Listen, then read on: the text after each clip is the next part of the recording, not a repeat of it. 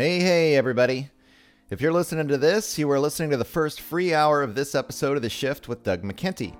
If you like what you're hearing, please consider subscribing to the show in order to access the full feature length versions of the podcast, as well as have access to the members' forum, where we discuss potential topics and interviews and dive deep into the overall concept of the shift. For only six bucks a month, not only do you get the full length episodes, but also an opportunity to co create with me, your host, Doug McKenty, the future of the show. Go to www.theshiftnow.com or patreon.com backslash the shift and sign up today in order to help make the shift possible. Thanks for listening and enjoy the show.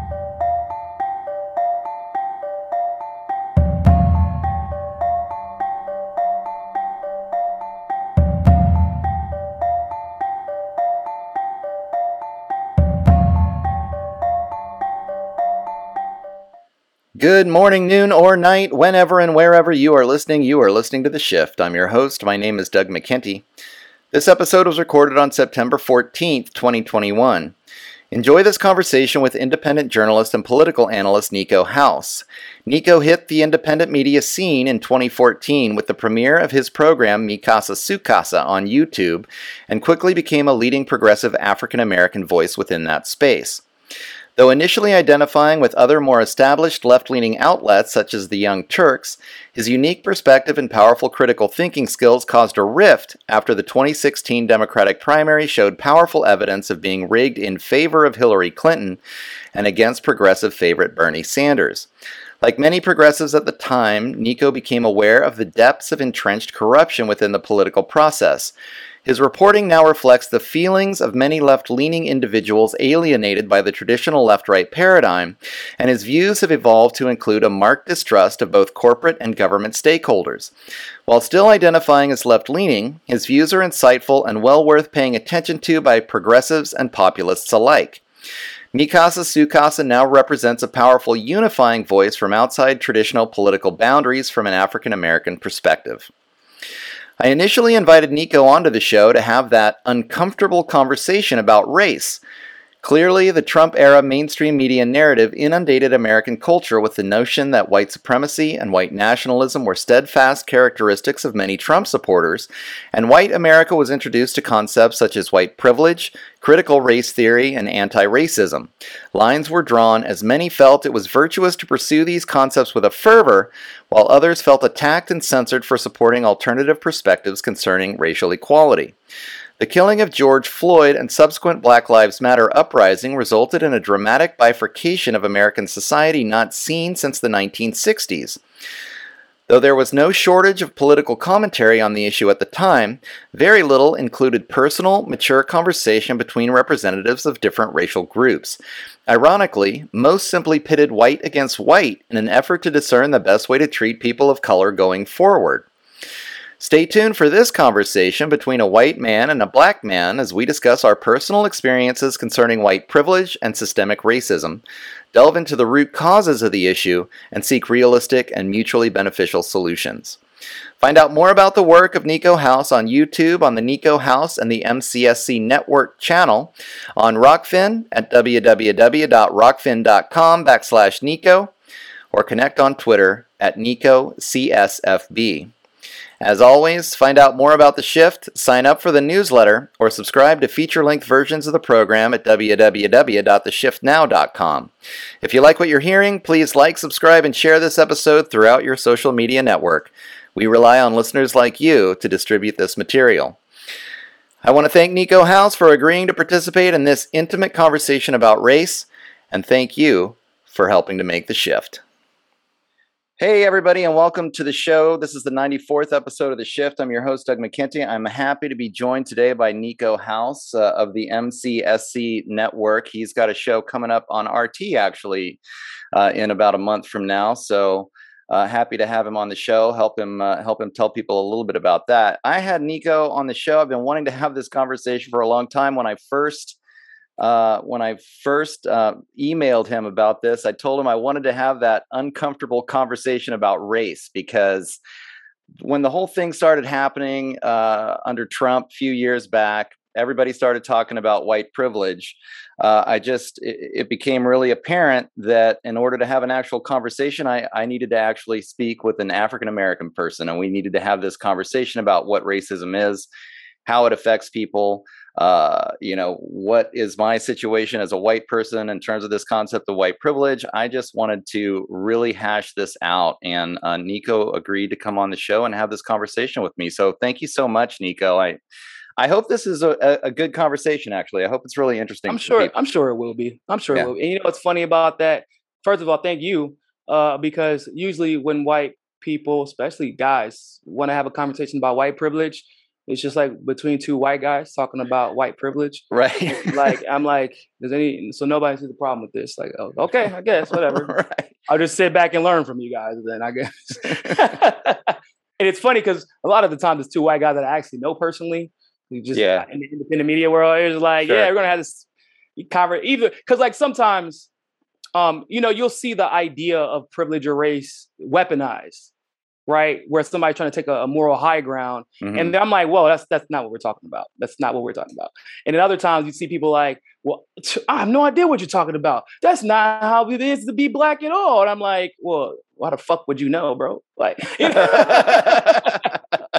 you know, exactly. I'm not saying like everybody has a clear understanding of any of these ideas, and I get that, but like at, the, at least try to bring somebody on who can actually speak from their own perspective. Yeah, that's a problem in you know, because you know some conservatives do that. They, you know, everybody tokenizes at this point. Some conservatives are guilty of it. A lot of liberals at this point are even more guilty of it. But then when it comes to have, it comes time to have that real conversation. Uh, those who have a genuine understanding get left out of the conversation. So everybody is just is the worst, more for the worst after that, instead of like having you know the conversation that we're having here. Yeah, yeah. Well, uh, another thing, just to kind of just to kind of get going with it. Uh, well, actually, I guess. Um, do you want to let the audience know here at the beginning a little bit about your history and your show and what's going on? We'll we'll get that out oh, of the yeah. way, and then we'll we'll dive into it. So, uh, my history is uh, 2016. I started the largest Bernie organization in the country uh, while I was at University of North Carolina at Chapel Hill, and I was also the state director and the president of North Carolina Colleges for Bernie too. And then, uh, by way of that, I accidentally discovered some fraud, uh, election fraud, and we got really popular and we started the DNC fraud lawsuit, uh, which got all the way to the Supreme Court. When, and coincidentally enough, was uh, kicked out by Clarence Thomas right after Joe Biden got nominated.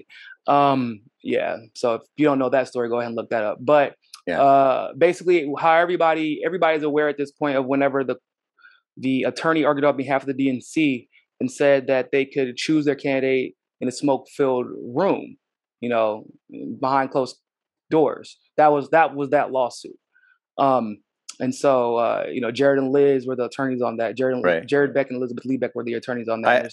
I, I have interviewed Jared in the past, so that that yeah, episode's available. Mm-hmm. Yeah, they're amazing, brilliant. He's absolutely brilliant. Um, and then at some point in between all that, I ended up getting my own radio show on iHeartRadio, and then uh, started my own YouTube channel, and you know, then became a Tulsi surrogate and a lot of stuff. You know, I did a lot of activism and organizing between that, and now I have my own media network, independent media network, MCSC network. But I also have, uh, I will have my own show on RT, but I do a lot of interviews on RT, and my segments are oftentimes go on RT. Like they, I have interviews for them, and um, or conduct interviews for them, and I do segments for them now. And then we're, but we're working on a TV show at the moment too.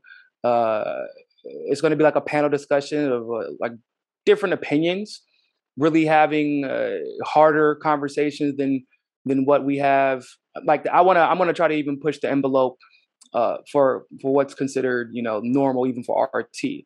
Right? Like we have a conversation, for example, about vaccines because of the Sputnik vaccine. Our, Russia itself is actually a very pro-vaccine country. I guess when your vaccine doesn't have a shitload of side effects and it's actually made of technology that's been around for a while, you you don't have to right. worry about that. But that was something that like obviously as an American uh, with my own unique experiences with the vaccines, it wasn't as cut and dry. And we had like a little pushback amongst the, some of the producers and what, what I wanted to do for um, to cover Pfizer and Moderna making over like 50 billion this year estimated with the vac for the vaccine as they're getting the booster shot, as they're condemning ivermectin, as they're about to raise the prices of those two particular vaccines in EU as AstraZeneca falls out of favor in the EU. Uh, mind you, AstraZeneca is also the one that's like, yeah, we're not going to make it for profit. So like, as all this stuff is going on, we're having this issue, and basically, I like kind of like, uh, I won't say I put my foot down, but I was like, yo, like, I'm doing my job. I'm unless now if y'all can watch the video, decide if the facts are accurate, and then go on from there. But like, just because it makes somebody uncomfortable doesn't mean doesn't doesn't mean it shouldn't be said. Yeah. So that we end up doing that one, and it ends up going viral on Twitter, and everybody is overwhelmingly supportive of it. And that's like that was always my goal. Is there's a way you can have these conversations and that people who may fall into one camp or the other can all watch and be like, okay, there's something not right here, regardless of where you fall. And that's definitely what I want to do with the platform on RT, similar to what I do on my show. But you know, where more millions of people can hear it. Yeah. Well, congratulations on the move, and I'll be looking forward to checking that out for sure. Appreciate it, man. Thank you. It seems like RT, certainly when it comes to cable news, is the only place where you really are allowed to have conversations that are outside of the box. So, one hundred percent.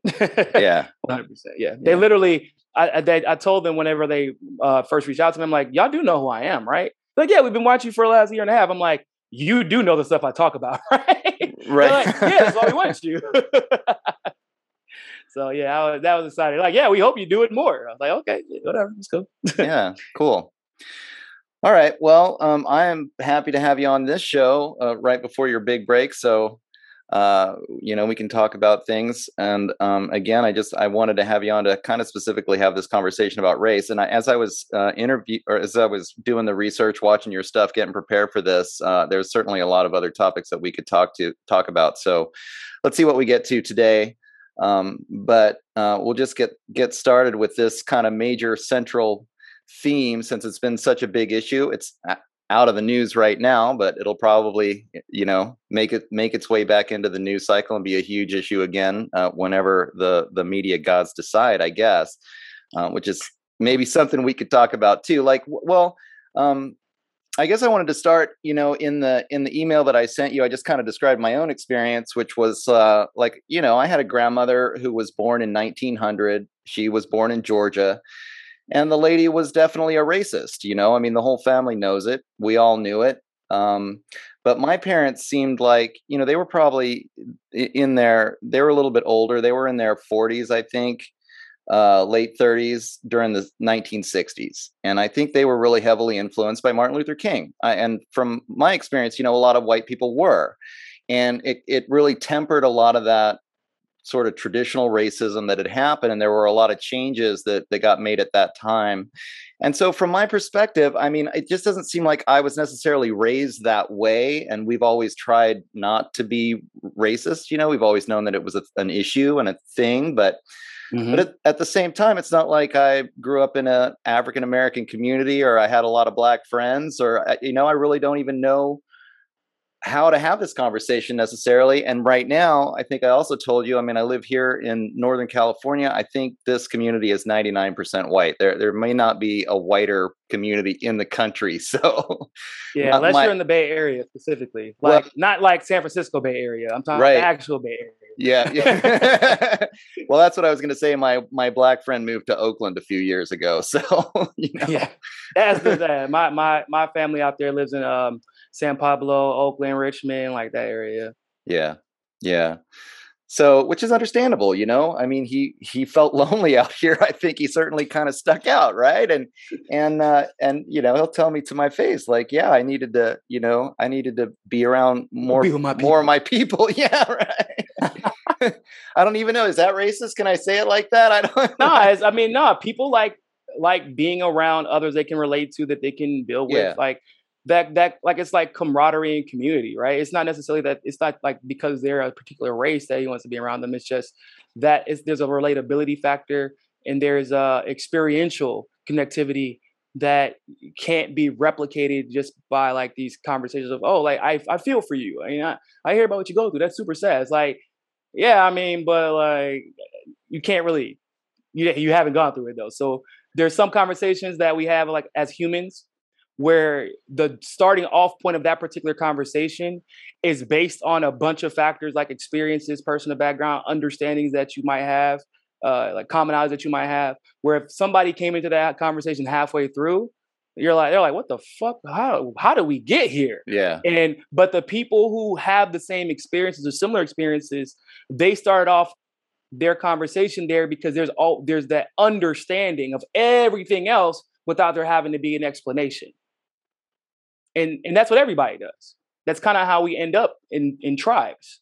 Is Yeah. that there's an understood. Sometimes it's great, sometimes it's a horrible thing, but there it's like whenever I joke around a lot. Whenever I see uh, a, a, rich white liberal somewhere out here in, in South Miami with the three signs like Biden, Harris, uh, Get Vaxxed, and uh, BLM. Yeah. All in the same sign.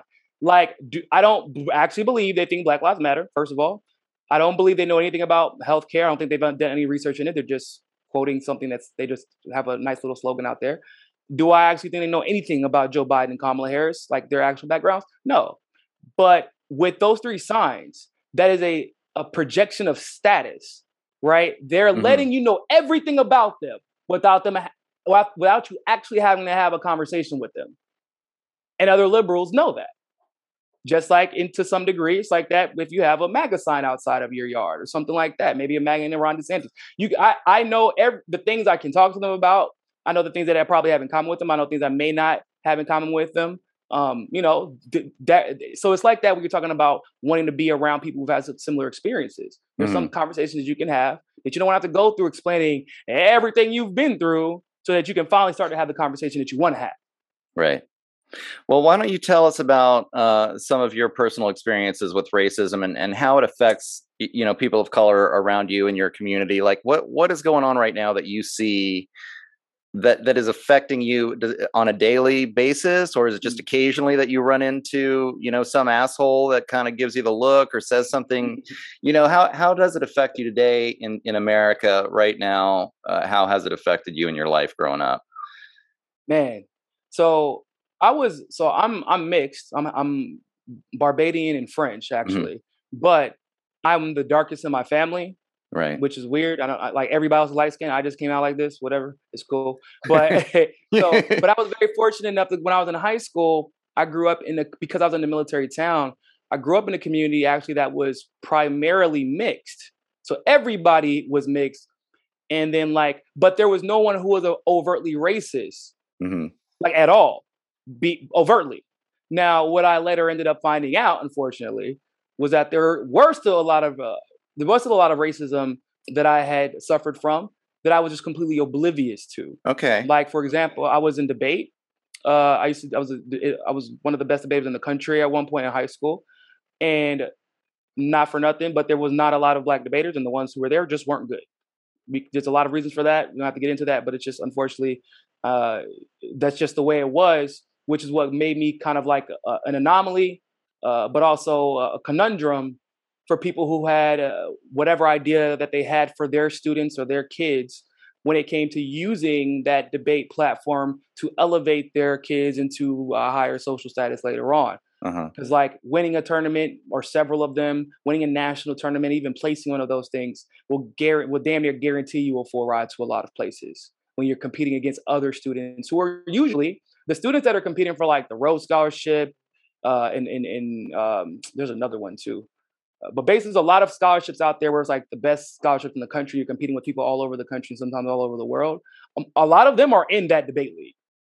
So it was a big deal. I didn't realize at the time that me winning so much was pissing coaches off, debate coaches off. And I was at a tournament where I had this is like basically everything kind of like came together for me at this point, like my senior year. Um, so I had the whole thing figured out, and I had a round where I was- and I was in student congress, and student congress is the hardest debate event in forensics and debate because it's like 26 other people in the room that you're competing against at the exact same time, and you have to you have a bunch of legislation that you have to decide whether or not you're going to write speeches on it. You have to get educated on all of it. Um, you have to give speeches. It's it's it's a pretty hard debate, a pretty hard debate event. And I was getting first. I had perfect scores on all my speeches. Uh, as far as like the way I conducted myself in chamber, I had first place across the board in the first half of the tournament. And there was a plot from the coaches and their students to closet me out of that round. Um, and my debate coach was trying to figure out what was going on while I was dealing with it in chamber. Uh, and effectively, the tab room came in and said I cussed somebody out in the middle of their speech, which is weird. Like while they were speaking, I was like cussing at them, which wasn't true. Uh, and then they did a vote to whether or not to closet me. Of course, the chamber was like, no, he didn't do that. So the tab room overruled the vote and closeted me anyway. And uh, getting closeted is such a big deal that it leads to a suspension in school. It's like it's like the equivalent of getting a red card as a high school soccer player. You can get like a two day suspension in your school for getting a red card as a soccer player in school. So is that, and if you get suspended from school, you're kicked off of the debate team permanently. Mm. So that's what happened effectively. Mm. Now, I had no idea what really happened. I knew it was clearly a competition thing. But basically, when I was when I was about 23 or 24 years old, I had reconnected with my old debate coach, and I had been really upset with him actually up until this point because I thought that he just let the whole thing happen because he didn't want to tell me what had really happened because he didn't want me to be want me to be in my head about it for the like rest of my young adult life. Where basically the other coaches told him that they weren't going to let some little black boy be the best debater in the country. Yeah. Yeah. And I found out that the assistant coaches on my team were racist, and that is why they didn't like me. Huh. Because we started our whole debate program because we were always good at the speaking side, like so humorous interpretation, like duos and all that good stuff. But like our debate program was trash. And they launched the debate basically like the, the prominence of the debate program came because I was the one who got thrown into the fire, learned the process, and taught everybody else. And then we became one of the best debate programs in the country. And this is something that the assistant coaches had been trying to attempt to do for, for years before I even got there. So sure. they took exception with that. Right. And and so that was something that I didn't even realize was happening to me at the time. Cause I was kind of like, I'm like, no, because everything is about merit, right? Why would someone dislike you just because you're doing well in an event? I don't dislike them because they're doing well. I figure that just means I should compete harder because that's what everything is. It's a meritocracy, et cetera, et cetera, et cetera. Right. And it turned out that that wasn't the case at all.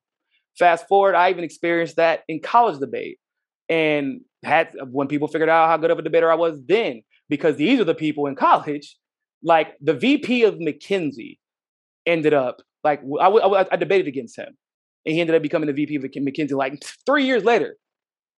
Like that, these those type of people. Uh, Ted Cruz was an APDA, so same thing. We're not going to let some little black kid or older black kid be the best debater, right? And there was a conspiracy to kick me out of the debate league uh, before we started doing like the like the placing for like worlds, the world competition, and all that good stuff.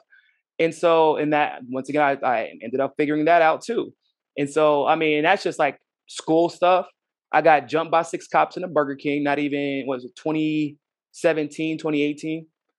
Um, I got jumped by six cops. They were called on somebody else. I was the only black person. Oh, excuse me, no, me and my friend. Right. I was the, but I was the only black person at the time that they could see in the establishment. So they, I'm like on my phone waiting for my food. They run in six of them and are trying trying to beat the shit out of me and drag me to the ground. And the girls are screaming like, "Whoa, he didn't do anything." They're ignoring them, and these girls are like hanging on these cops' neck, trying to pull them off me. The person that they did acknowledge, though, is my friend who asked them, "Why do they keep pulling out their guns?" Now, mind you, my friend is the only other black person in the room. Right. So they are they couldn't take me down. Like, and I've been in the military, so like I know combatives and all that good stuff. So, and I'm I'm like a bigger guy. I'm like 6'1", 210, 215 pounds. So they couldn't really bring me down because it's Miami and all the cops like five foot, five foot six. and they instead arrest my friend. So, and he's not from here. I'm like, shit, I can't let him go to jail by himself. He's not gonna know what the hell to do. So I like go to the ground, or I'm about to like let them just take me to the ground. So when I just, I'm like, all right, all right, I stopped struggling. They acted like they they were done trying to fight me. When I like like stopped tensing up, they grabbed me and slammed me on my shoulder, dislocated my shoulder, tore my rotator cuff, and they weren't going to take me to the hospital. Instead, they were going to take me to jail and let me suffer. And the only reason they didn't is because I'm like, okay, So I don't know how you all think this is gonna go, but you might want to Google my fucking name before you make this decision. So the supervisor Googles me and then he's like, call the ambulance. And that's the only reason they took me. So then I get to the hospital, uh, and they don't they don't tell me what I'm being charged for. I get t- I have to I I, I tore my rotator cuff. They had to like do like this this procedure where they put it back in. I stay in the hospital for two days, and then on the last day, like three in the morning, some cop comes in, a black cop, and like cuffs me to the bed. Now I'm like, oh, what is this for? And he's like, oh, it's because you're uh, like under arrest. I'm like, well, haven't I been under arrest this entire time? I just went the fuck home. He's like, oh no, you weren't under arrest this entire time. They didn't put an arrest affidavit in until like two hours ago.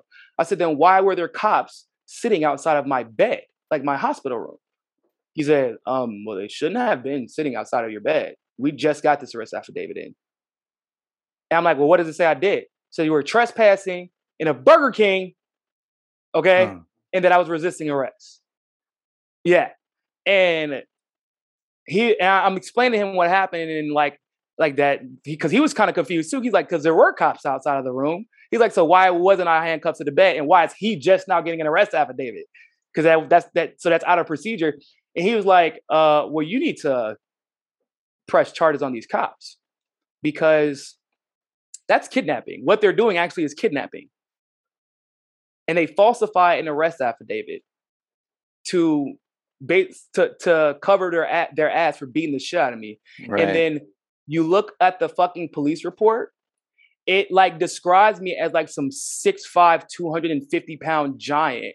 And then my friend, after I get out of jail, tells me that they're bragging about taking me down.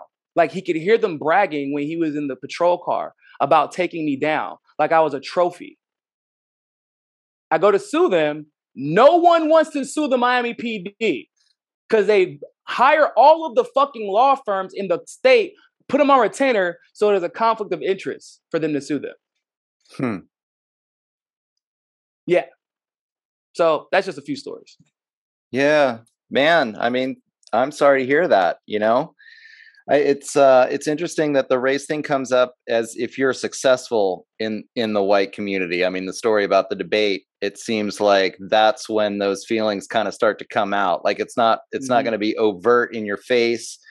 Uh, but then it seems like if, if other white people start to feel a little bit threatened, if you're being a little bit too successful in that space, that's when you're feeling it. And yeah. then I and then I think the police story that's from my understanding is pretty common in the African American community, right? I mean this this yeah. police issue is huge. Yeah, it is. It is. And and don't get me wrong, people. Like I fully acknowledge, like in a place like West Virginia where there's only poor people, like of course police are going to go after the poor people. It's just unfortunately true that in most metropolitan areas, or even in some rural areas, the poorest people are still the black people because of redlining and things like that. Right. So and and, and there's a you know and there's a reason for that. And I would say this this uh and, and I would like to get your opinion on this. So when it comes to the the perceived success of black people in the way some white people and unfortunately the truth is in my experience is actually white liberals that this has been prom- more prominent with right there's an i there's this idea that the country is in fact a meritocracy. That if you do, well, maybe not as much anymore because the last couple of years I feel like has killed that illusion. but yeah, but for the most part, people have believed that this is a meritocracy. People have believed that if you do, especially if you're raised in a white community, if you do the right thing, you work harder, you work smarter, you you you come to work, you you put your hard hat on, you just get the job done, then you will be rewarded. And so all of your success comes from maybe at the most the influence of your family, but mostly you and what you have done to deserve it. No one wants to really believe that they had an that they had an advantage over somebody else for whatever reason that may be. Mm-hmm. But like at the end of the day, it's it's just the it's just the truth, right? Like just like I was talking about redlining. People associate like a lot of leftists associate FDR like this fucking savior. FDR is like the worst thing to happen in the black community in the last hundred years. He's the one who introduced redlining. Yeah. He shut down the black banks were the only banks that survived the Great Depression. A lot of people don't know that. And he shut them down anyway so that they couldn't surpass JP Morgan, So they couldn't surpass uh, Wells Fargo and, and Bank of America and all these major banks. So that they couldn't compete with the Fed in the national budget that was being established at that time. It had just gotten established, and the the bank that's would would have would have been on Wall Street that was burned to the ground and there's no record of anymore would have actually been able to compete with the Fed. He was not going to allow that to happen. So they redline us and then they disallow us from getting mortgages. They stop us from getting business loans. They, you know, you, you know how the story goes. Like 93% of all education is paid for for through property taxes. Number one way, the number one reason people get divorced is because of finances. So now finances is becoming more and more of an issue the, within the black community, which obviously makes them uh, it ripe for crime. And so, and, and of course, this was not treatment that was given to the white communities. Right. Right. They have poor white communities have different issues, but it wasn't because they were white that they were being targeted. That's and, and that's so that's a totally separate issue. These communities were specifically being targeted because they were black. So there was somebody somewhere, right, who where two people went for a business loan in the same area. The black person was immediately denied because of the neighborhood that they lived in. Whereas this white person got this business loan, got a low interest rate, and became successful. Right. How is that a free market? That yeah. person had an advantage. They did work hard. No one's saying they didn't deserve the opportunity.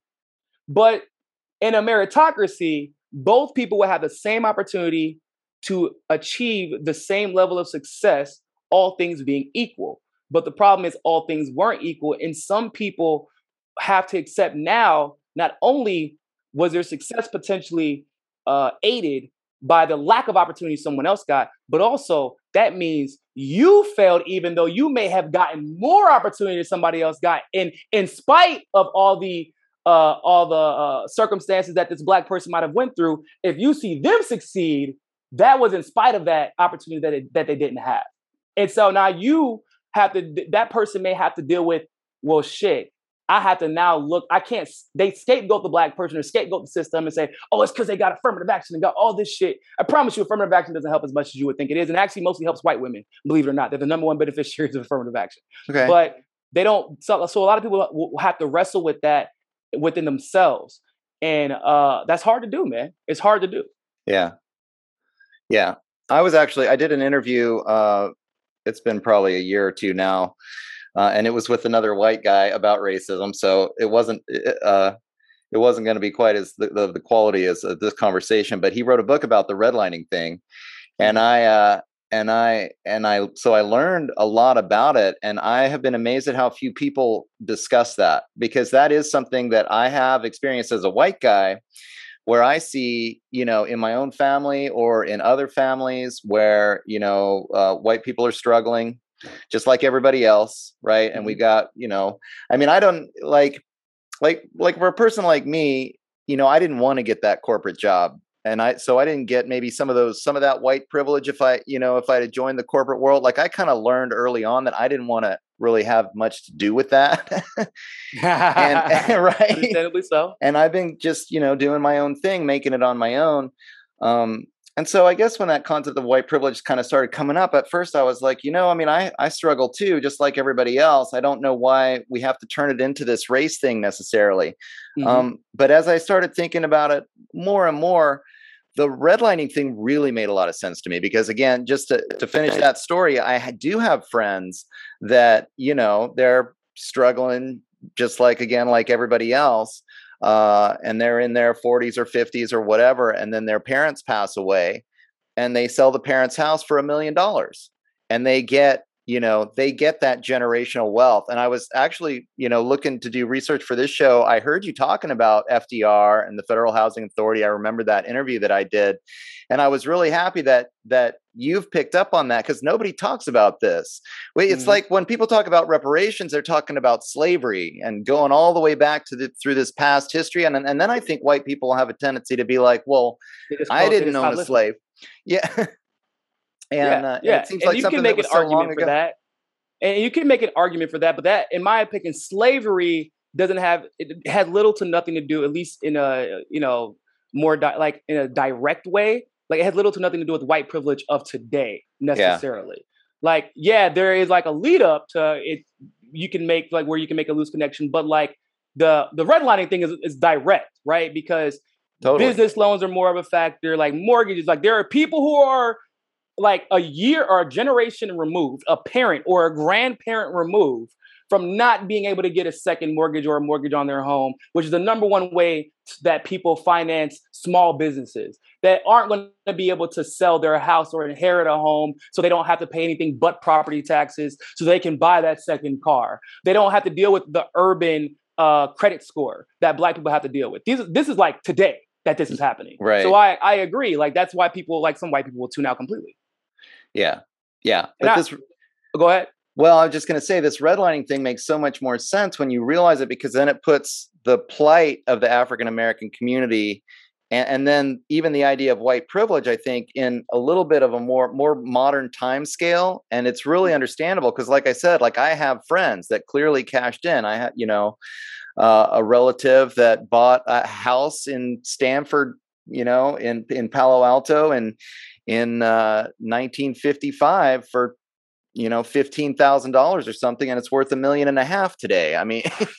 yeah, it's just like and and what? that's those are the properties that African Americans were not allowed to get in the 50s. They were redlined out of them.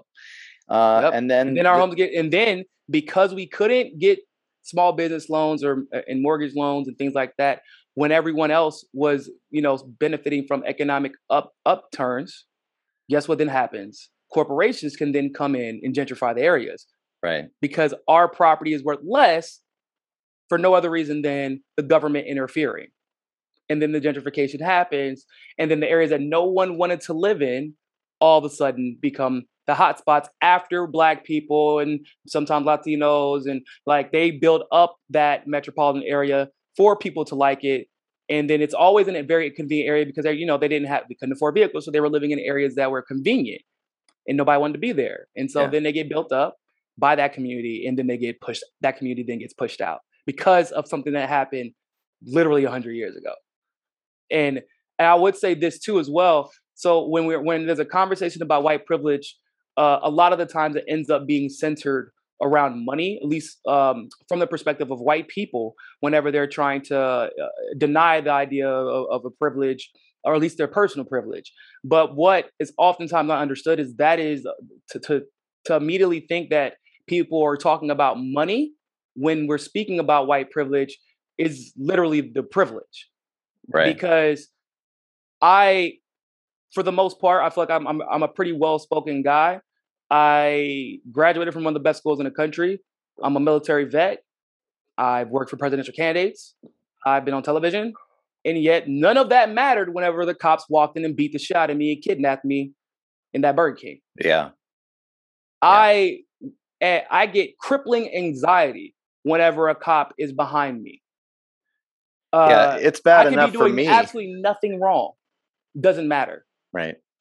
You know, like I have to worry whenever I'm interacting with somebody on a professional level. If it's the first time that I've met them, I have to worry about what kind of black they perceive me as. And is that going to be a factor in how we engage from here on?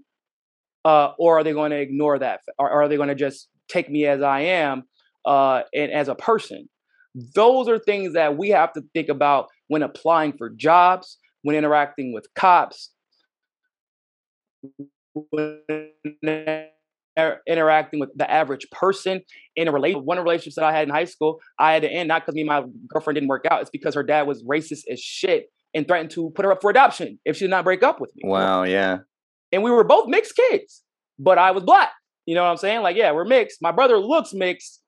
My sisters look mixed, but I'm black. You know what I'm saying? And so there, the, the race, when we're talking about it, a lot of people always say everything is racist, and like, I, like I don't like when people do that because some people do overuse the shit out of it. However, race isn't this arbitrary thing like, oh well, uh, I'm half white. Like, yeah, am I half white? Technically speaking, yes. But race is what happens if I walk into my girlfriend's or potential girlfriend's parents' home. Let's just say they're from Alabama or Georgia. What does her dad say when I walk into the room? That's the race I am. Yep. That's yep. I mean, because it's, not... it's circumstances, it's the way people react to you viscerally that that is outside of your control. Right. Just because of the color of your skin. Mm-hmm. Yeah. And the way that they've been conditioned to react, even in places like what you said. You said you have barely even seen a black person. One of my brothers now best friends, he's from Alabama, part of the Harrison family, which is like one of the third, like the third richest family in the entire Confederacy. This man had never seen a black person ever in his life. My brother wow. was the first one, and because he, he joined the Navy, and he would say some shit obviously that wasn't cool. And it's when my brother remembered that he had never seen a black person, instead of scolding him, he was like, "Hey, real quick, bro, come talk." No, right. you can't say that. You say that. He's like, "Well, why not?" I was just joking. He's like, "Yeah, but this is what this actually means, and this is why people." Are... And then the dude was like, "What? For real?" Well, shit, I ain't talking to my family about this. This is fucked up, you know? Yeah. And because my brother was patient enough to understand, like, he's subject to the same propaganda that we're subject to right? And that you're subject. If you're if you're a Democrat, you're subject to the same propaganda Republicans are subject to. That's the only reason that y'all hate each other so much. Because then you would realize that we actually have more in common than we have differences. Especially poor people in the working class. Like right now, we're finding right. out all the working class getting fucked right now. It don't matter who you voted for in 2016 or 2020. So that dude ended up basically disowning his family because when they came to visit him when he graduated basic training, he was sitting with my brother, and they said, if you ever bring that N word around our family again, like we're not gonna like we're just gonna disown you. Huh. And he was like, you know what? That's fine. You'll never see us again, and you'll never see your grandchildren again. That's fine. Bye. So he was willing. Once he somebody sat down and was understanding and explained to him, you know, this is why this is wrong. This is why this is what we are actually like. He got to have a one-on-one conversation, uh, got some experiential learning, and it literally made him conscious enough to dis- to realize how fucked up his family was, and like like and to be clear about that, that's got to be one of the like because it's not like you're just asking somebody to stop being racist. What you're asking someone to do, and people don't think about the human think about on a human level. Stop talking to your grandmother. Your grandmother was actually a piece of shit. Your grandparents are actually a piece of shit. Your father is full of shit. Your best friend, your mentor, everybody in your neighborhood, everything that you have ever known to be true up until this point is bullshit. And re- so remove yourself from all of that. That is extremely difficult to ask for somebody to do to the point where people will pretend to be racist just so they don't have to do it.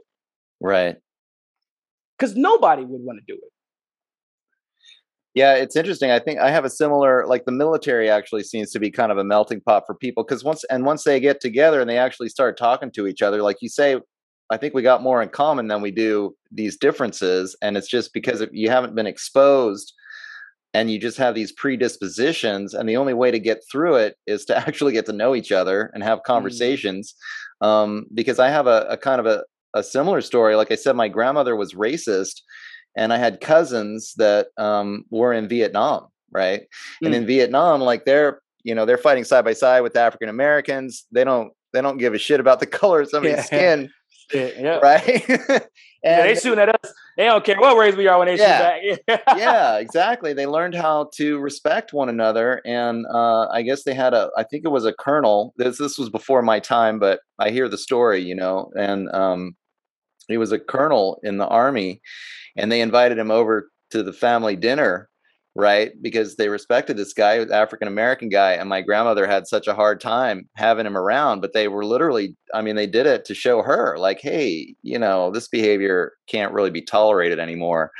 And it, so it was one of the things one of the stories that we have in my family about like mm, getting over, over it, it, you know learning a little bit more about uh you know dealing yep. with people having respect for people from different cultural backgrounds and different skin tones and whatnot and and uh, kind of healing from that which is something that we i think you know we're all still doing i mean i'm open-minded to it like this is one of the reasons why i wanted to have the conversation with you to be like and this actually like we can lead this one in because you told the story about the police too and and from my point of view just you know as a white person who's kind of looking in on the situation it seems like you know you have the redlining issue and then i think the other serious issue for the african american community is the drug war.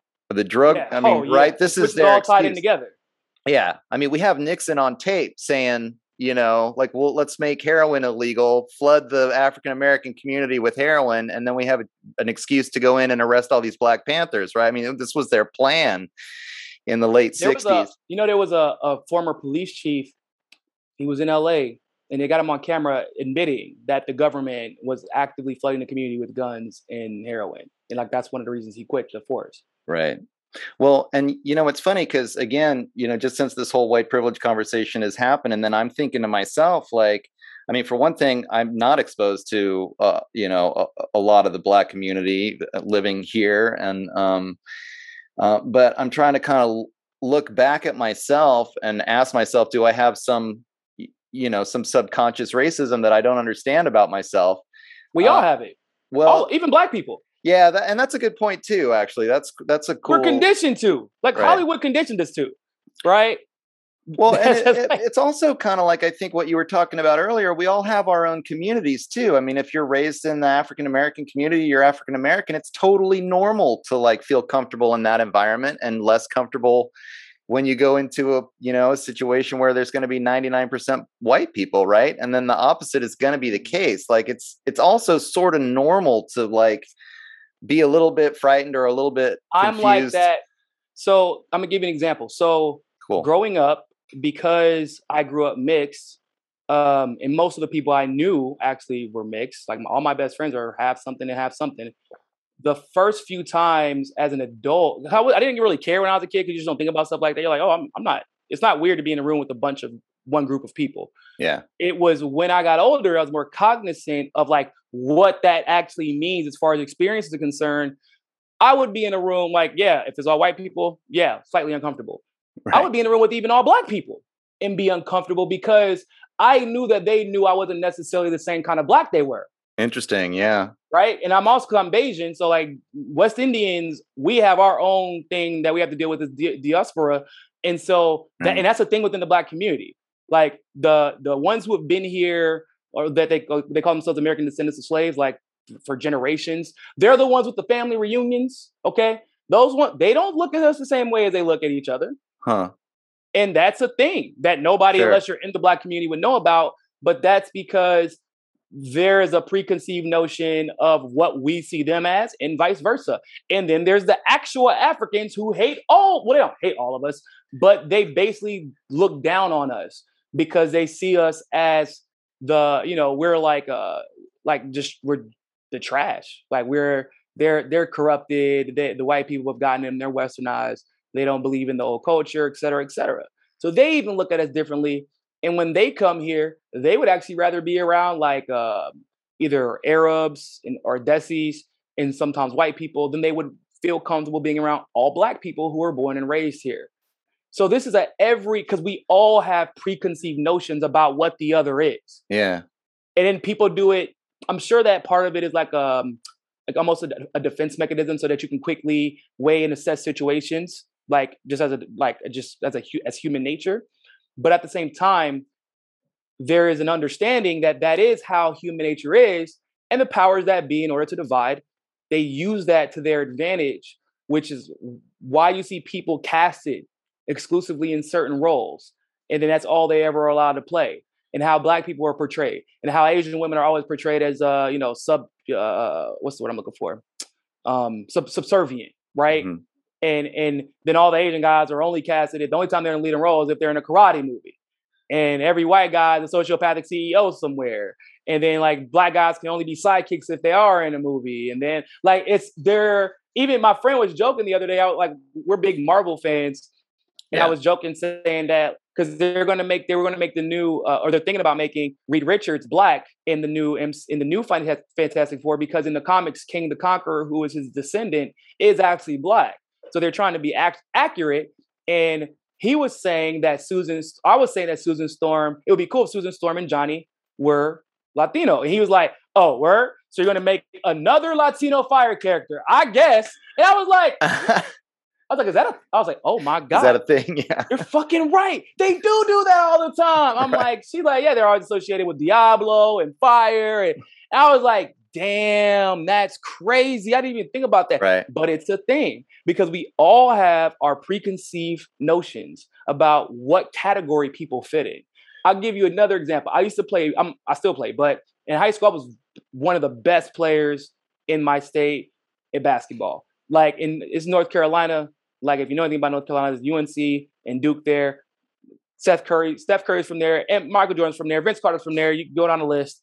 Um, so this is like what we do. If I would go to a gym or a court where nobody knew who I was, I would almost get picked up last, or I would have to wait until I like called hmm. next and then pick my team, because people just assumed that I wasn't good because they couldn't pinpoint what my experiences were as a black person. So I would have to go on the court, bust their ass over and over again, and they're like, "Oh shit, he's actually good." Now I also played soccer, and I was really good at that too. I would always get picked first, every single time. Huh. And I'm like, "What the? F- How do y'all even know I'm good?" No, no, I've never even seen half y'all people before. They just assumed that I was good because they were thinking either one, if you're black and you play soccer, you're probably exceptionally good at it, or else you wouldn't be playing it. But two, there so because I'm Barbadian, uh, and I have unique features because Barbadians are, are unique because so in the West Indies, it's mostly Indians, Hindu of Hindu faith. Now, hmm. Barbados is different because it's people who migrated from Bangladesh to escape persecution from Hindus. And so they're the only island in the West Indies that's primarily most they're, they're descendant of Muslim Bengalis. And then they came to the States, but when they came, like most of the West Indians, they went to Jamaica, Queens, and New York, but couldn't tell people, or at least not make a big deal out of being from Barbados because people would associate that with being from Bangladesh and not being Hindu, and they didn't want to be persecuted. So they overtly assimilated to the point where most people from Barbados have no association with the culture whatsoever.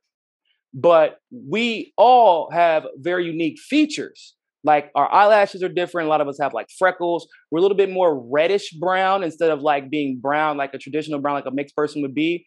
Um, like our eye structure is different. It's just a lot of our hair texture is even different. Right. Almost every black superstar from the 90s and early 2000s was actually Barbadian uh, LL Cool J, Meagan Good, Cuba Gooding Jr., his brother, Will Smith, DJ Grandmaster Flash, ASAP Rocky, Rihanna. I mean, the list goes on. No kidding. I swear. And it's because people in Hollywood figured out that we have features that are quote unquote soft enough that is acceptable by white pop culture, but wow. we're still black enough to be casted in leading roles in black movies and hip hop music and R&B.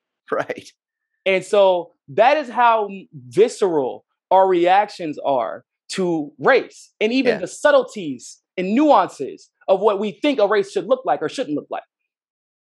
Well, it's it's it's so interesting because like what you're describing is is really almost really individual and that's true right? I mean every person is different and everybody's got really a different racial background and there's actually all kinds of subtleties of combinations. It's not like you know you're chinese and you're black and you know you're native american and i'm and i'm white we're all sort of some kind of combination thereof but these subtle mm-hmm. differences then affect our like our experience in the world mm-hmm. yeah because it's i mean i'll give you another example like so uh, brazil everybody considers Brazilian women like the most exotically beautiful women on the planet. Like everybody, like it's almost like unanimous consent at this point. Part of the reason why is because the Ottoman Empire and the Portuguese Empire used to go at it all the time, and so a lot of Portuguese people have Arabic, uh, have Arabic. Um, they're mixed with Arabic. A lot of them, I would say, even the majority of them are at this point. Huh. They come to Brazil and they mix with the indigenous and black people. Now, the African slaves that were there. But what people don't realize is that we already understand, for various reasons, that it is actually considered to be taboo in both Western culture and in Arab culture for Black people to end up with Arabs and have kids because of the Muslim Christian connection, because of unfortunately uh, Arabs' perception of Black people, how they like to kind of keep everything in their family and their culture and their community and marry within their religion. So mm-hmm. we never see it. The only time that we see it in Marseille is in Brazil where there's neither a huge Christian population or at least no stigma against a Christian population uh, dating an Arab because they have no idea what the fuck that's about. They're just like, oh, I was here, and these are the people that were available to date, and so we we had we we had kids. Like this is they don't think about it; they just did it, and so this is like the only time that we see a country have a massive population of Arabs and Black people and Arabs and Indigenous people mixing, so they have curly hair, maybe my skin complexion or lighter, but then they'll have green eyes, which doesn't happen anywhere else in the world. Right. but that's why everybody's so infatuated with them because it's something we never see anywhere else. Yeah, I mean, I think it's interesting, and it is. Uh, I mean, probably part of the root of the problem is like I know. I mean, at least especially the English were just extremely racist, and when they when they're colonized, they didn't tend to mix in the way that other even other European cultures would in South America around the world, and you end up with these more more these combinations of different races and these different kinds of expressions of race in different places around the world where um, especially the english i think really had the superiority complex and where they yeah. colonized you know they i'm like y'all I mean, the same people where all of your kings and queens died of the exact same throat cancer. Like are you kidding me? And i'm i'm irish by the way so no love for the english on that one just to let you know. hey, we call y'all the black people of UK, bro. That's what we call. right on, right on.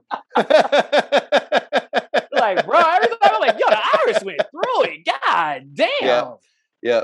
Although I've been accused of being racist when I bring that up, when I'm like, "Hey, my people were persecuted too back in the day." I mean, the English tried to eradicate us, and oh, it, it's know. a very valid, and it was a version of racism because, like, y'all have, especially back then, like closer to like you know people who when you before there was a lot of mixing like y'all have very very unique features yeah. compared to the people on you know in england. Like in mainland eh, like because like basically ireland you're not an island are you? Or are y'all island? Yeah it's an island. Yeah, yeah. so but even though it isn't discussed like that but because of y'all being islanders y'all have very very unique features and unique accent. And my guess is a lot of resources too that mainland england wanted access to oh yeah even though of course y'all wanted to you know not give them that. And so there is some similarities there. I think that some people react like that because they feel like it is almost uh, um, a dismissal of the uniqueness of the experience of a black person it depending on what the context is. And sure. so i think that that's where so it's like when it's brought up more so that the fact that it's brought up you know what i'm saying? And because I, I think that more people need to know that not a lot of people know what the hell the irish went through. Like, not a lot of people know. And it's, well, they, it's yeah, they call it the potato European uh, imperialism and colonialism. That Irish story is a very important story to learn about. Yeah, you know, I, I, think so too. And it's again, it kind of goes to the point of at least, you know, we do have a lot more in common than we have these differences. You are listening to this, you are listening to the first free hour of The Shift with Doug McKenty. For access to the full feature length versions of the podcast, go to www.theshiftnow.com and subscribe for the audio version for just $6 a month. Access the full length episodes in video form through rokfin.com by subscribing at the Shift with Doug McKenty landing page. For $9.99 a month, you gain access not only to the Shift, but also all other premium content material hosted on the platform. Find out more at www.theshiftnow.com backslash store.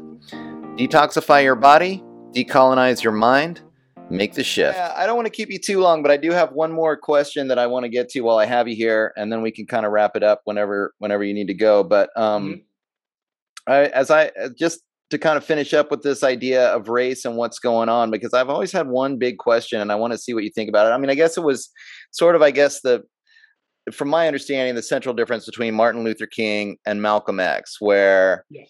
Martin Luther King was kind of desiring i don't want to say assimilation of african americans into normal american society but he saw sort of this this cooperative everybody working together where malcolm x was more like you know african meritocracy desegregation integration yeah right but then how is that you know when you compare it to say malcolm x who was more like african americans we have our own culture we have our own views we could you know just make create our own communities and, and work out you know work our problems through by ourselves be be basically a separate thing and not care about what the white community or white culture is doing.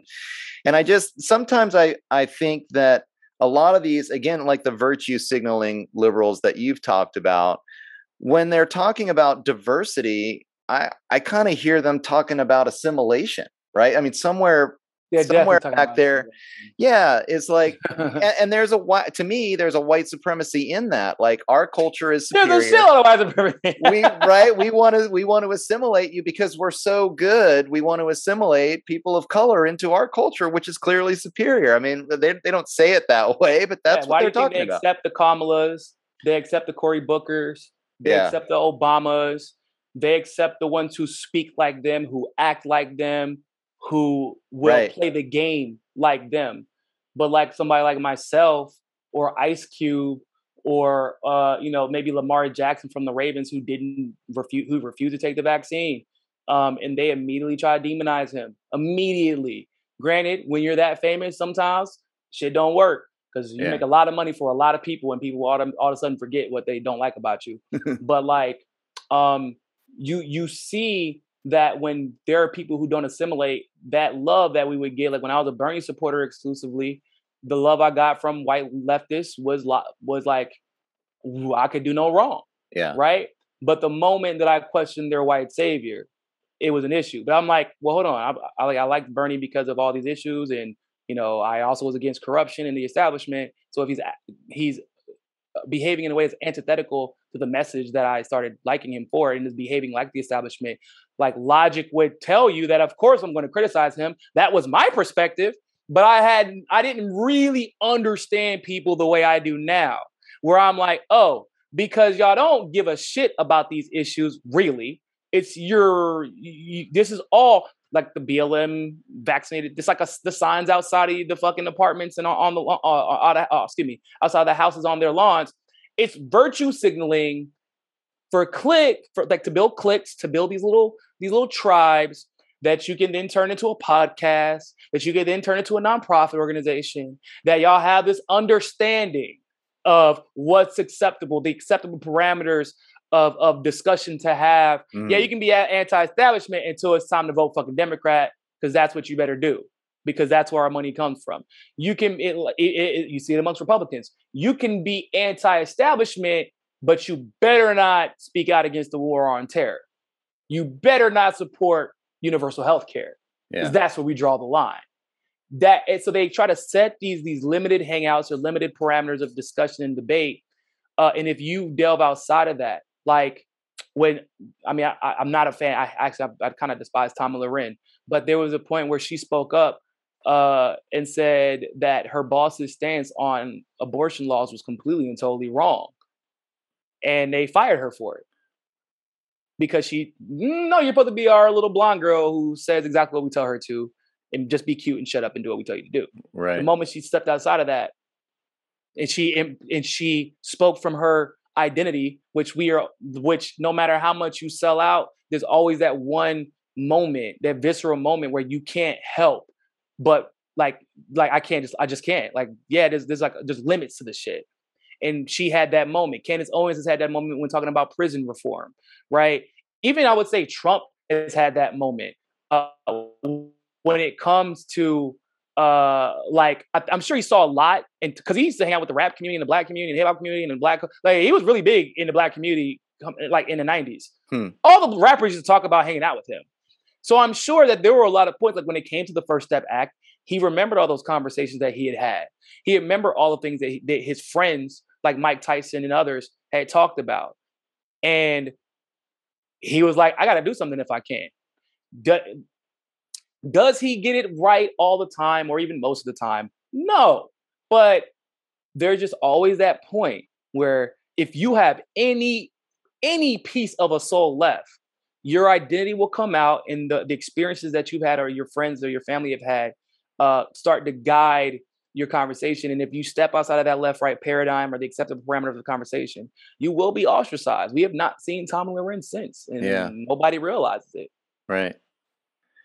Yeah, that's interesting. So you feel like uh, if you really take a stand, like for a separate African American culture or for you know a, a separate cultural identity, then you you get outside that box and you're not allowed into that like that accepted parameters of those conversations that you're allowed to have in typical politics today within the left right paradigm.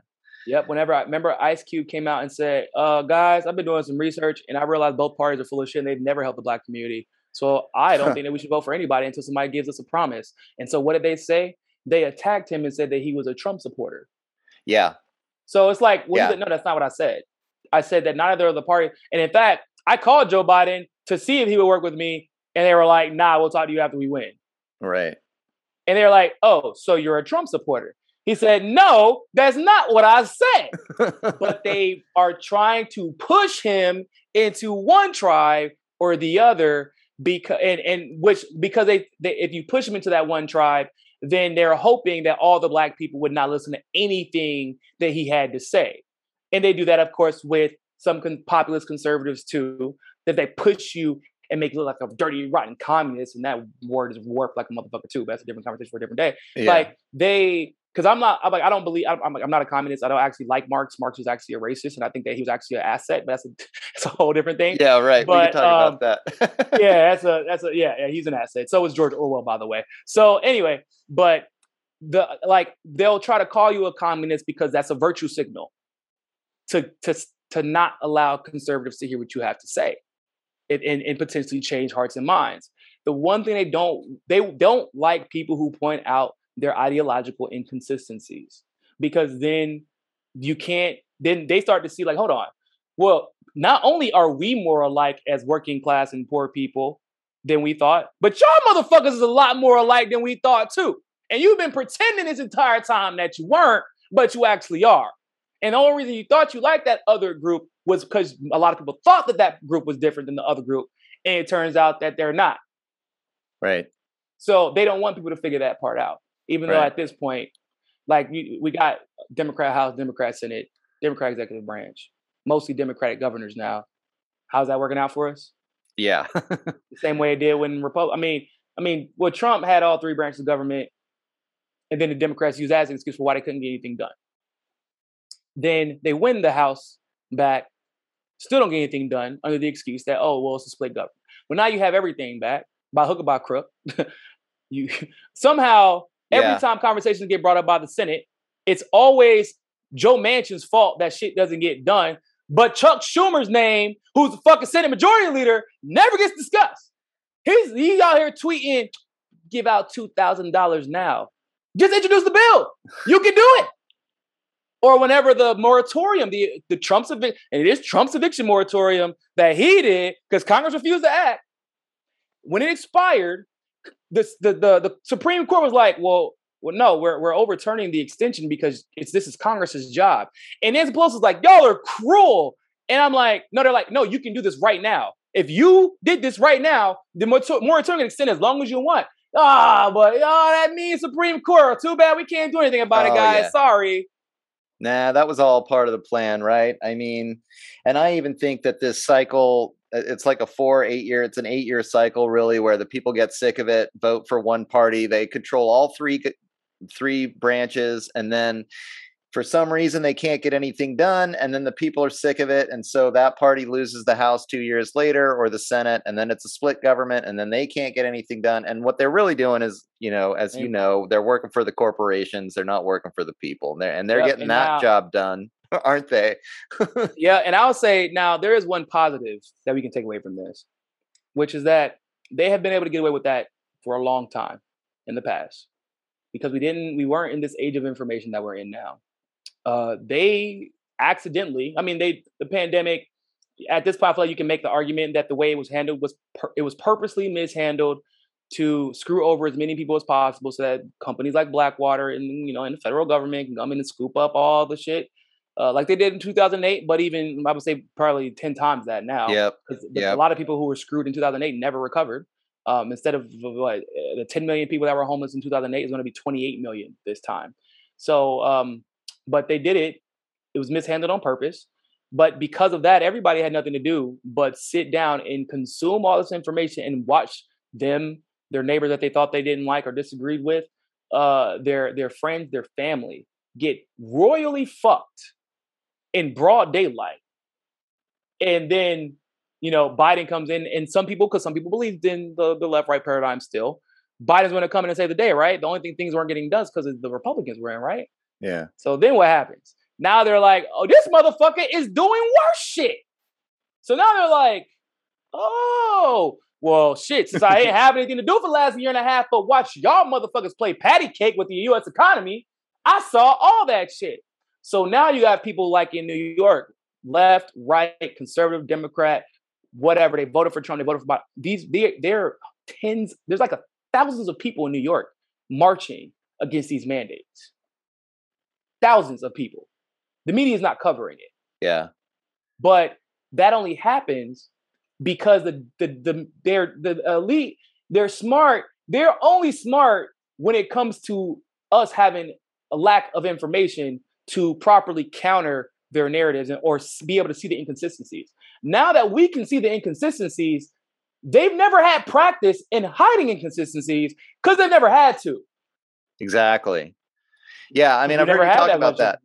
like having that consistent worldview that's what separates critical thinkers from what i and what i've seen in the last year and a half especially is the how the media uses the left right paradigm to almost spoon feed what people think. And if they don't have that discipline to to make sure that they're consistent in their thinking it's like they just fall for it. They identify as left and then the news tells them think like this and they go this is how i think because i'm left wing and or if they identify as conservative and fox news tells them to think like this and it's so powerful yeah. you know but yeah. i think that's why like we can yeah, I th- we do actually come from different foundations probably like i said i'm more libertarian you're more progressive in that way but just i think having that consistent worldview is what can bring us together um, bring us together on yeah. the racial issue too we can have these political and racial conversations and actually like okay, you know, let's figure out how to maintain consistency here. Let's apply some critical thinking and we'll figure it out, right? yeah.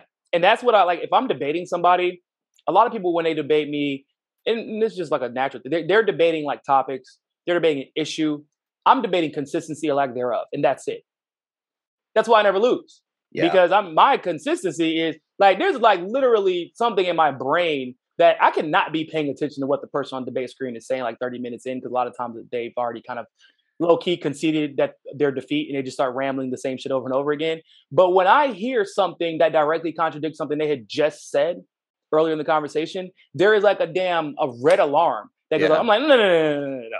That's right. not what you just said earlier. Because if this is true and this is true, which is what you said, correct? Yes, what I thought. Then this is true, which means this has to be true. And usually, if you've seen any of my debates, by the time I get to, and if you said this, then they fucking they snap and try to cut me off because they know if the conclusion that I'm getting to is 100% correct, and I only the only thing I did to prove it was just use what they said earlier.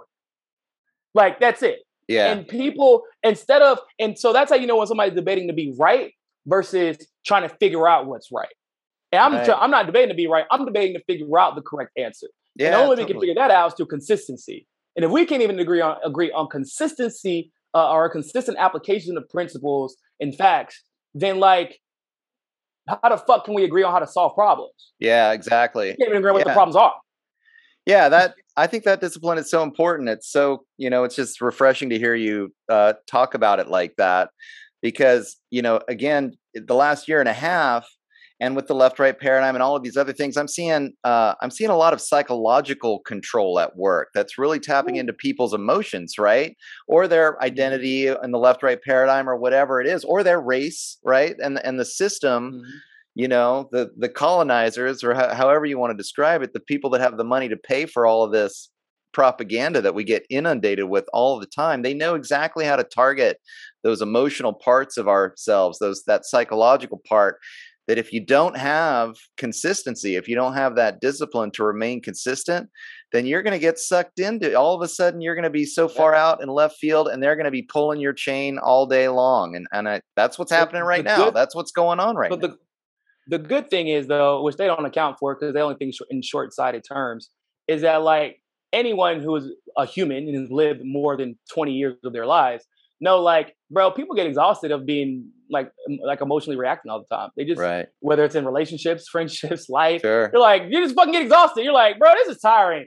Okay. like, that's when you you kind of like get over, you go back to your girlfriend or boyfriend, and like, uh, I was tripping. You know, you know what? No, no, I'm taking I'm too fucking I'm, t- I'm too tired of being mad. You need to fix the shit. Like, what do we gotta do to do that? That's what we need to figure out.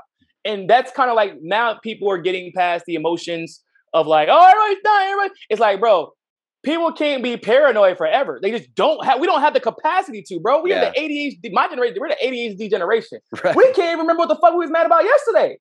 And like, so now as people just get exhausted of being upset all the time. They get exhausted of being fearful all the time. And that moment where they finally like, oh, I'm kind of tired. Is there any like way out of this? That moment, that brief moment where they had to think and be like, well, what's next? And they start looking for what's next. If they hear the right thing from the right person at the right time, that's when they wake up and they're a little bit more willing to, open willing to listen. And yeah. as far as the consistent application of um, of like principles and, and, and, and how important it is, uh, and I, this will be the last thing I talk about. I do got to go, but yeah, it's it's it's a really good story. So I've had a theory about Antifa and Proud Boys being of the same ilk, hmm. if you will. They're right. from the same entity. And I didn't talk about it when I first had the the theory in 2018, 2017, 2018, because that shit seems so far fetched for, for the average person because of just how emotional people were. Yeah. But I'm like, well, these people both came out of nowhere. Like that's really convenient. Yeah, Why right. The fuck did they like? You know what I'm saying? Like, like even Proud Boys came out of nowhere, and then so later on, I started doing a little bit more research into the founder of the Proud Boys, which is Gavin McInnes. Gavin McInnes actually was a founder or co-founder of Vice News, which was primarily funded by the Canadian government. And Gavin McInnes' dad was one of the one of the, the most prominent defense contractors in the Canadian government. No shit. So he, with all of his liberal clout and the clout that he got from Vice News, decides to I want to start the Proud Boys and talk about punching fucking people I disagree with. Yeah. Then it, Proud Boys hits hits its prominence, right? Okay. Then he's like, well, now that it's high, uh, you know, high high high awareness, I'm just going to step away now. And then this guy Tarrio takes over, a guy, Cuban guy, cute white Cuban from South Florida, Gusano. Right. Now, on the other side of that fence, like I told you, I'm familiar with the real Antifa. I also know the CIA tends to repackage shit because they're unoriginal and uninventive as fuck. They always use the same shit. Yeah. They just they always do it. Like with the Gucci, I don't know, I don't know if you've been with the Guccifer shit. Like from the from the Russiagate thing, where they're like, yeah, oh, yeah, Guccifer 2.0. So they took a real hacker's name, Gucci right. and just Guccifer 2.0 because we don't know what the fuck to call shit. We don't know the hacking community well enough to come up with something original. So that's the same idea for Antifa. I also know they didn't believe in mass; they believe in they believed in movement accountability. This group of Antifa did not. I also saw the way that the mainstream media, I know how the mainstream media demonizes people, they didn't demonize Antifa. They actually demonized BLM, who Antifa was supposedly there to support. They said that, oh, we think Russians infiltrated the local BLM movements mm. when they were reporting on the protests. But, but Antifa's good, though. And then I remember that fateful moment during the debates where Biden was like, first of all, Antifa isn't an organization, it's an idea, it's a movement. I was like, well, that seals it. And I text my friend Jack and I said, hey, bro, real quick, Antifa and Proud Boys are the same thing. And he was like, what? And so I right. told him about Gavin McInnes. And I'm like, yeah, I said, you know how they say Tarrio is like, in, he worked in the securities industry in South Florida? He's like, yeah, like, yeah, he's a Fed. He's like, well, how do you know that? I'm like, because I'm from the hood. I know a fucking Fed when I see one. so I said, once all this stops, all of a sudden, there's not going to be any Antifa, there's not going to be any Proud Boys, but they're going to be used to push push some type of domestic terrorism agenda, and we're going to be fucked, basically. Yeah. So I mean that goes back. Tarrio to... gets arrested two days before the January 6th incident with two high-powered magazines. His lawyer argues for it. So what that means is one, they knew January 6th was coming and pretend like they didn't, right? There's that. But then two, his lawyers argued in court that he was a fucking federal informant and that they should cut him some slack. Be- uh, FBI specifically informant. Right. That they should cut him some slack. Now, meanwhile, Joe Biden gets elected, and on inauguration day, unlike with Donald Trump, Antifa is nowhere to be found, and no one is hearing from them, and all of a sudden the riots disappear. Yeah, yeah, exactly. I mean, this is exactly about the again the weaponization of racism that we've been talking about. That they just can create these organizations to fight each other, create this division, and all the while, you know, we're not working together. Yeah, yeah. but like, but if I would have never, and the only reason I was basically the only one to have been able to figure that out is because, at least in my circle, uh, even though there are obviously a lot more independent minded and principally consistent than most, like I'm the only one where it's damn near a, a disorder at this point. Where it's like there is no way that I can see all of these things be 100% true all the time, see it happen in this circumstance, and pretend like it's not there because emotionally I'm pulled one way or the other. Right? Like I can't be like that. Or Yeah. because my brand is dependent on me leaning one way or the other. Or like all these other outside circumstances, like that have influenced people or blind people to some degree on one or the other, or towards one or the other. I couldn't do it. I'm like, bro, this is uh, this is this is what it is. He's like, dog, like that's. Are you sure? I'm like, bro, yeah, I'm I'm almost 100 percent positive. and and it all of it down to Tarrio literally being a fucking FBI operative, like all of it was true. Yeah. And I can only see it because applying apply, applying consistent principles. When you do that, you can't not see shit like that. Right. You just can't. So that's why it's important.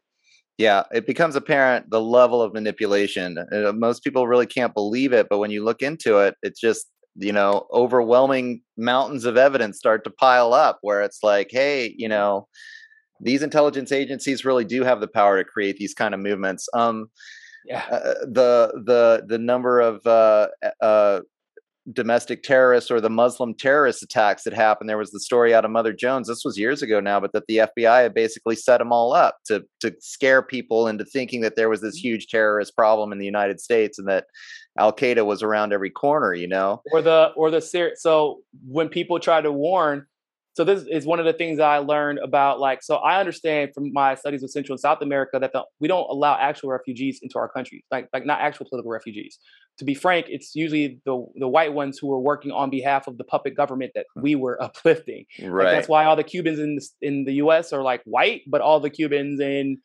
cuba are are, are, are um, mestizo or black right. basically seventy percent Sure. of them. So like in the same thing with Venezuela, people don't even know that black Venezuelans exist, but there's a shitload of them, and a lot of indigenous ones too. Um, same thing in Bolivia, et cetera, et cetera. So I'm thinking to myself, whenever they were doing that push in 2014, for all of the Syrian refugees to be allowed into the states, and it was welcoming welcoming them all with open arms, and really weren't even vetting them all that well. Now I'm thinking like, that's fucking weird. Since when do we allow actual refugees to come into our country? So then, fast forward a couple few years later, remember that terrorist attack that happened that turned out to be a Syrian refugee that was let in during the Obama era. Right. Because we don't let in actual refugees. We let in, you know, some some women and children get in, which is good, whatever. But like the men who come here, generally speaking, they're probably going to be on the side of the empire. You know, it's not because they're Muslim. It's not because they're Arabic. It's not because they're Syrian, but it's because they're on the side of the empire. In whatever form that may look like at the time that may be convenient to the empire itself. And that's what people need to start getting. Like you, once again, I could have been emotional about like that's fucking Islamophobic. Da, da, da, da. It's like no, I can't say this when it comes to Central South America. And then the moment that somebody throws out the word Muslim, all of a sudden my brain breaks. Right. It's like fuck that. What is the situ- situation and circumstance? Is this the same time, same thing they've always done? Is there a reason, reasonably so, that this circumstance would be different? And if it is different, why is CNN talking about it like they talked about everything else? It's like you can't ignore it, bro. And it turned out that's exactly what it is. So Well, right on, Niko. I better let you go. I think we could talk for uh, for hours. If we get on any other any more topics, we'll just keep on going. But I know uh, you got places to go, people to see this afternoon. yeah, So I, hey man, I thoroughly enjoyed the conversation, Yeah, man. I well, hope I hope it helped. I hope it helped. Absolutely, yeah, it was good. I got I got what I wanted out of it, and uh, hopefully, maybe we'll get a chance to to do it again sometime because uh, I, I did I I did like delving into your stuff and I found that we have so much in common. I've been doing a lot of work, you know, trying to understand how to kind of get the the libertarians because um, you know, even once you kind of wake up I think to the the workings, the the machinations of the empire, we cling to the left right paradigm so much because we identify one way or the other and I and I keep trying to figure out how to get, you know, whatever you know libertarian minded people connected with progressive minded people to realize we all got to work together whatever our differences are if we're gonna if we're gonna Mhm. actually be able to mount some kind of defense against you know this what's been going on for so long col- colonization really but you know Yeah, how do we was- how do we figure out how to question. message that The first question that you have to ask people is why do we have the differences? Where do they come from? yeah Then when you ask that question, then you start doing some genuine because there's going to be a surface level response, right? From what they think they know from the last 10, 15 years. Then there's going to be the next level response that you can really only get through uh, to through friendship and conversations because there has to be a trust established instead of you uh, totally assuming that a person's trying to fulfill a political agenda or get you to come over to their side. And then there's that third level where you do address, you know, maybe generational trauma, um, history, in-depth history, things like that uh, that could be affecting their decision even inadvertently. They don't know about it. Yeah. Um, and and once again, the, the, but the conversation has to start, and it has to start with why are we like this, not like what we should do next. Because like, yeah, if you don't identify the correct problem, then how can you craft a, a solution to that problem? Yeah. So, right on, man. Well, you want to let people know uh, where should where should I point them to to uh, find out more of your stuff? Where are you sending people so these can, days? You can find me on YouTube, I guess, at some point again. I'm suspended right now for the next week, but you can find me on YouTube uh, MCSC Network with Niko House, N I K O H O U S C. You can also find me on Rokfin, uh, R O K F I N dot com uh, slash Niko. On Twitter at Niko, uh, N I K O C S, F as in Frank, and B as in boy. Um, and I'm on Instagram as well at Jimmy Hen, H E N Drip, B R I P. All right, sounds good, man. Thanks for coming on. I'll uh, I'll just give a second to say that you have been listening to the Shift. I'm your host, Doug McKenty, and you can. I'm actually uh, still pointing people to my Facebook page. My personal page has the most followers right now. So if you kind of want to get involved, then just look up Doug McKenty on Facebook. I'm at D McKenty on Twitter. Uh, those two, and I'm also on Rokfin. If you look up uh, at the Shift now or Doug McKenty, I'll come up on Rokfin, um, pointing people there. That seems to be actually a great venue for all of us these days. So. Love Rokfin, man. Love them. Yeah, right on. And so uh, people can find me there. And uh, of course, you can go to my website, www.theshiftnow.com, and uh, sign up for the newsletter and get uh, all the information from there. That's actually the best way to go. So thanks, everybody, for listening. And thanks, Niko, for coming on. Really appreciate it. Great conversation, man. Thank you, man. You too, bro. Take it easy. Yeah, you too. Well, all right. There you have it, ladies and gentlemen. That was my conversation with Niko House. Um, that actually went better than I thought it was going to, right? I was a little bit nervous about getting in touch with him. I've been wanting to have this conversation for a long time with an African American about racism so that we could really kind of try to, to cross that gap. Uh, I'm someone that was raised in white America. I did grow up in Houston. Uh, I went to a high school that was you, you know, fairly uh, representative of a, of a multiplicity of cultures. There were African Americans, there were Hispanics at my high school, but, you know, I'll admit I mostly hung out with my white friends, people that were like me. I, I went to a college that was predominantly white, and now I live in a community that is uh, probably 99% white. Uh, I'm about as white as it gets. And so when I started hearing about white privilege and I started hearing about some of these other terms, systemic racism, uh, critical race theory, these things. I, at first, I was a little bit skeptical uh, just because I felt like there are a lot of, of poor white people too. You know, why do we have to separate things out of race? There are a lot of white people that are oppressed by the system. Uh, I'm not saying that African Americans and other racial groups aren't also oppressed by the system, but it doesn't seem to me that it has to be something that's so divisive. Um, but I did, you know, as I heard more and more about it, uh, I realized that as a white person from a white background, I couldn't speak for an African American. I mean, I didn't know what their experience was like, and I thought what a great idea it would be to uh, have an African American on the podcast that was uh, in a position to really have an honest conversation about racial differences and how we feel about living in the United States. Uh, me from the white person's perspective, and and him from uh, an African American perspective. And so when I discovered Niko, I thought, you know, maybe this is the guy. And I sent him the email, and then I was like. It was so classic because I, I did. I thought, you know, is this guy going to think I'm just crazy? Uh, was it even appropriate to to kind of say, you know, I want to have an uncomfortable conversation. I just want to lay it out on the table and see how you feel about things, you know. Uh, but he got back to me. He said he was really uh, excited about having the conversation. Uh, and then as we started talking, I mean, he actually said, you know, right, he appreciated uh, that I wanted to talk to an African American about their experience and that he had seen so many people uh, on TV over the last couple of years, you know, white people talking about what it's like to be a person of color and what white people should do uh, without inviting people of color to the table to have the conversation. And I think he appreciated the opportunity to really have that discussion. Uh, and then the more that I looked into him, You know, it was, uh, I, I, realized, well, this guy's always kind of identified as, as left leaning. I'm usually more of a libertarian, although I do consider myself a left libertarian. Uh, are we going to get into this kind of left right paradigm conflict? Um, and not only on the racial issue, was it phenomenal how much we agreed. But then, even when we, as we kind of talked a little bit more about politics, uh, it was just like I was like I agree with everything that you say. I mean, we were really just uh, hanging out, shooting the shit, having a mature conversation about how we feel about race and politics in the United States, and I thought we got along uh, r- really well. I was really impressed with. Um, I did not know before this conversation that he had a history in debate, and when he started talking about how, you know, people, whether you agree with them or not, they at least have to have an argument from an internally consistent perspective, uh, an integrated perspective. And that's something that I realized when I was studying philosophy, uh, that it is important to at least have a worldview that's integrated and consistent. And if you're not coming from that place, then eventually you're just going to be a hypocrite. And so many people uh,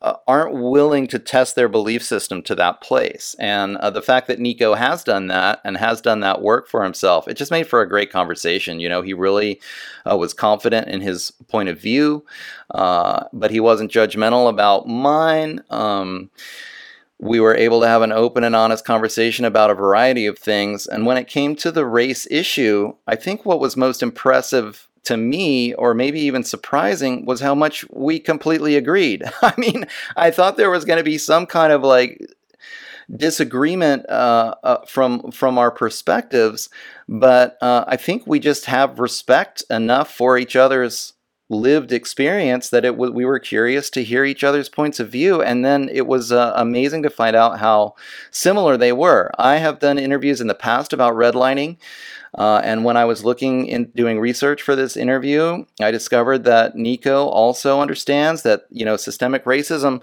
A lot of the issues that are in the African American community economically stem from the redlining that was done in the 40s and 50s uh, by the Federal Housing Authority. Uh, so we weren't like getting into arguments about what happened in slavery times or you know what the founding fathers thought or any of that because he like myself realized that the the general rate, generational wealth that most white people have now uh, they have because their parents bought houses in 1950 or their grandparents bought houses in 1950 that are now worth a million plus dollars. And african americans just weren't uh, invited to that party. Uh, and so we were able to have a conversation about that. You know, their, uh, their communities were segregated and ghettoized while uh, the white communities were built up by these government systems. And that's clearly uh, clearly causing uh, a lot of the economic disparities to this day. Um, and it's not so much what's happening now. I mean, that's the thing about it. He also, uh, when we brought up just the discussion about racism, it's not like I wasn't trying to say that racism didn't exist.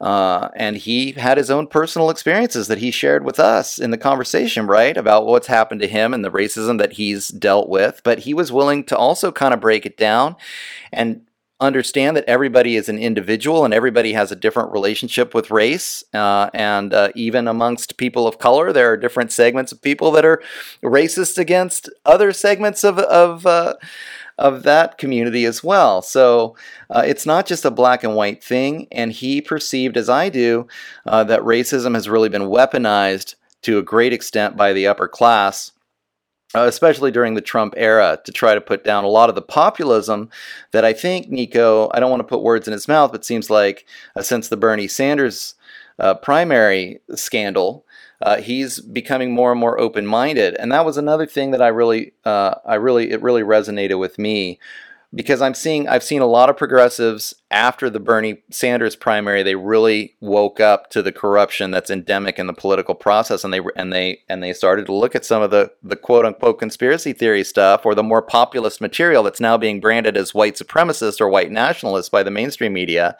and saying to themselves like you know actually some of this seems to make sense. And so we're incorporating what's really happening is that people from the left are leaving the left right paradigm. People from the right are leaving the left right paradigm. And we're starting to find this middle ground. And, and I, I really enjoyed that part of the conversation with Niko, where I, I mean, it was actually surprising to me again that uh, he didn't say anything that I disagreed with. I mean, he kind of self identifies as progressive, I kind of self identify as libertarian. And uh, as far as I'm concerned, you know, we were right there when it came to what's going on racially in the country, uh, when it came to the the deep, deep corruption that we're seeing in the government corporate system.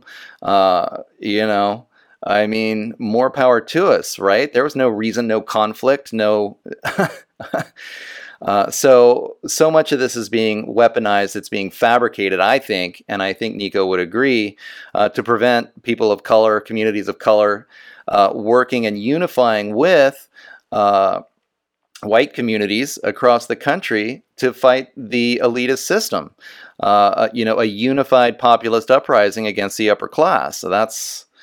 Uh, it seems like there should be no reason for this not to happen, frankly. But uh, but the mainstream media would have you think that all the white populists are just crazy white nationalist conspiracy theorists, far right wing nut jobs, right? Um, another thing that I wanted to bring up with him, and I was really happy that he also just completely agreed with me about, which was this notion that so many establishment progressives, so many people on the left are constantly talking about diversity, diversity, diversity, and we need to incorporate people of color into uh, these educational institutions, into these co- corporate institutions, so that we have a quote unquote more diverse uh, culture, right? Not just this this white supremacist culture where it's only white males that dominate the top of the hierarchy, which I've always seen as a form of assimilation. Like if you really have respect for for cultures of color that are different from the white culture, then maybe you'd be looking at learning from these other cultures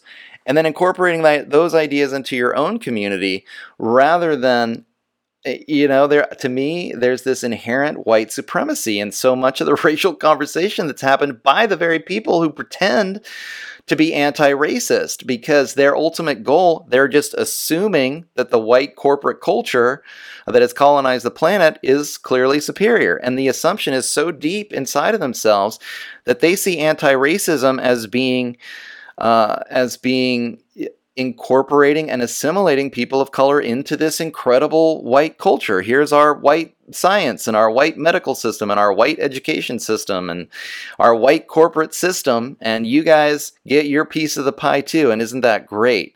Uh, but it's not great. You know, ask a Native American who's seen their culture be wiped out, or these African Americans who their history goes back to Africa, their traditional African cultures going back for for thousands and thousands of years that could be tapped into and learned from by uh, people of European descent.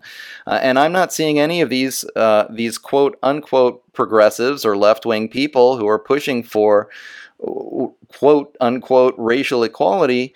Uh, learning about the history and, and the, the cultures and the traditions and the sciences uh, that grew from those parts of the world. Uh, they just seem to have this assumption that uh, assimilating people of color into the white man's path uh, is clearly for their benefit. Uh, and it's a supremacist view. I thought it was going to be controversial. I brought it up with Niko, and he was like, no way, man, right there with me. Uh, and so I, I, don't even know, you know, I don't even know what to say. This this conversation went way better, uh, probably than I even expected it to. Uh, I really got along with Niko. I really thought that we uh, covered a lot of the points uh, about what's going on with the whole racial thing, what's been going on over the last couple of years. Uh, I think he saw through a lot of the, the anti-Trump, anti-populist rhetoric that was going on, that was that was weaponizing uh, racism and even weaponizing his own community against uh, a unifying uprising against the political class. Uh, so we couldn't have agreed with each other anymore. Um, Niko is on his way out now to uh, do a show for RT. He's moving on up to cable, so I'm really happy about that. And I was really happy that he had this uh, this conversation with me before he got super busy. I think that's going to be starting to air here uh, in a couple of months. So I urge all of my listeners to check that out. Uh, and remember, you can go to www.rokfin.com backslash Niko. I think that's the best place to check out his stuff. Um, Rokfin's been a great uh, a, a, great platform, a free speech platform for a lot of us. Uh, so if you haven't been there, go to rokfin.com and check it out. Uh, you can also find him on Twitter at Niko SFB uh, or on YouTube at uh, Niko House and the MCSC Network. So you can find him there. Uh, yeah, and I urge you to keep track of this guy. I really uh, appreciated the conversation that we had, uh, and I hope that we can have another one on into the future uh, if he can find time from his new show on RT. So, anyway, thanks everybody for listening. I hope you got as much out of this conversation as I did. You have been listening to The Shift. I'm your host, Doug McKenty.